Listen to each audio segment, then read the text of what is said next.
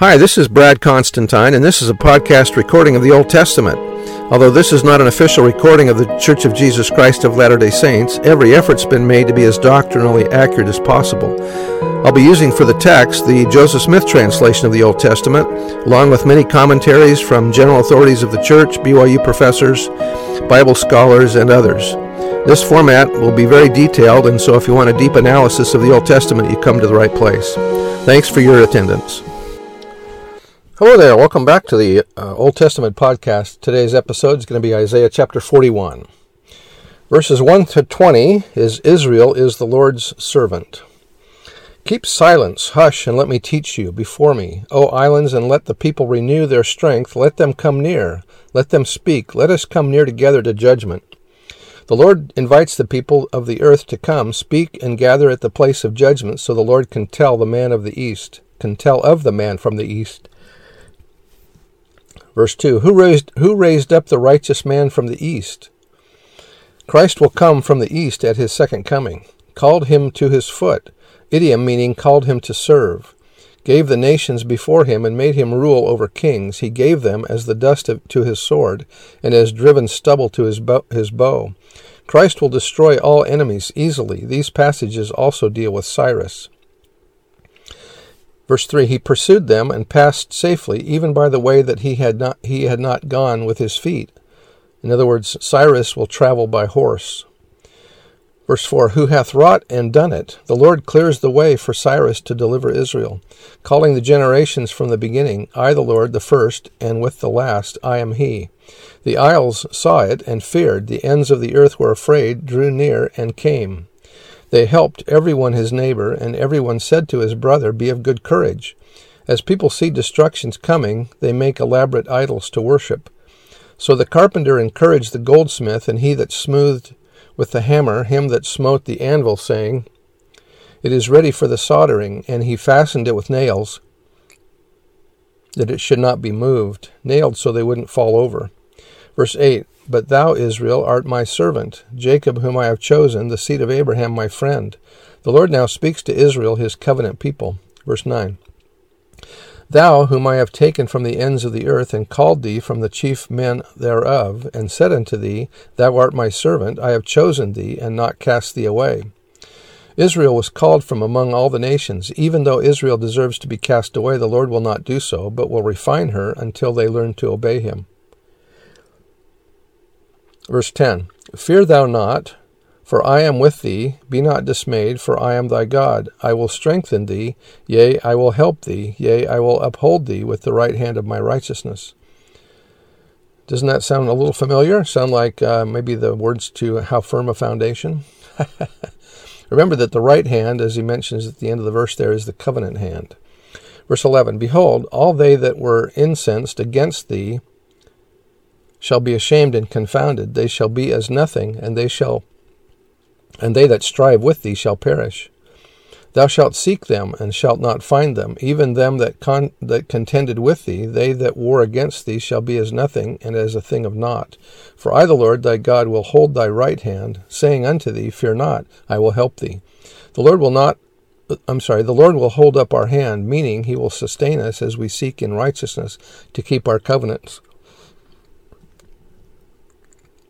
Verse 14, fear not, thou worm, or meek and humble Jacob, and ye men of Israel, I will help thee, saith the Lord, and thy Redeemer, the Holy One of Israel. Behold, I will make thee a new sharp threshing instrument, having teeth. Thou shalt thresh the mountains, Israel's erstwhile strong enemies, and beat them small, and shall make the hills as chaff.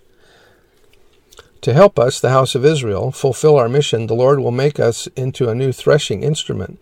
Most threshing instruments work best on level ground, but this special threshing tool, because it is created by the Lord, is capable of threshing hills and mountains, a seemingly impossible task. That means that we, the house of Israel, are capable of performing impossible works through the power of God who created us. Part of our goal through harvesting the white fields is to seek out the honest in heart. Eventually, the gathering will separate the righteous from the wicked, just as wheat is separated from the tares. Verse 16, Thou shalt fan them, and the wind shall carry them away, and the whirlwind shall scatter them, and thou shalt rejoice in the Lord, and shalt glory in the Holy One of Israel. Natural disasters will play a significant role in destroying the wicked. 17. When the poor and needy seek water, and there is none, and their tongue faileth for thirst, I, the Lord, will hear them. I, the God of Israel, will not forsake them. Revelation will flow. Verse 18, I will open rivers in high places and fountains in the midst of the valleys. I will make the wilderness a pool of water, and the dry land springs of water. Christ is the living waters. I will plant in the wilderness the cedar, the shittah or acacia tree, and the myrtle and the oil tree. I will set in the desert the fir or cypress tree, and the pine or ash tree, and the box tree together. These 7 trees represent righteous people that will drink deeply from the waters of Christ. Verse 20, that they may see and know and consider and understand together that the hand of the Lord hath done this, and the Holy One of Israel hath created it. Gifts of the Spirit will be abundant in the latter days. Verses 21 to 29 are the graven images are confusion. Verse 21, produce your cause, saith the Lord. Bring forth your strong reasons, saith the King of Jacob. Challenge to false gods to see if they can be more powerful than the Lord. Let them bring them forth and show us what shall happen. Let them show the former things what they be, that we may consider them and know the latter end of them, or declare us things for to come. Show the things that are to come together, that we may know that ye are gods. Yea, do good or do evil, that we may be dismayed and behold it together. Behold, ye are nothing, and your work of naught, an abomination is he that chooseth you. I have raised up one from the north, and he shall come. From the rising of the sun shall he come, or shall he call upon my name. Although Cyrus claimed to believe in Middle Eastern gods, once the prophecies of Isaiah were brought to his attention, he turned to Jehovah, at least in part. Continuing verse 25, and he shall come upon princes as upon mortar, and as the potter treadeth clay. Although Cyrus was from the east, he conquered from the north. Verse 26, who hath declared from the beginning that we may know, and before time that we may say, he is righteous. Yea, there is none that showeth, yea, there is none that declareth, yea, there is none that heareth your words. The first shall say to Zion, Behold them. And I will give to Jerusalem one that bringeth good tidings. For I beheld, and there was no man, even among men, and there was no counselor that when I asked of them could answer a word. Behold, they are all vanity, their works are nothing, their molten images are wind and confusion. So that's the end of the chapter. Stay tuned. We'll come back next time. We'll see what happens next. See you.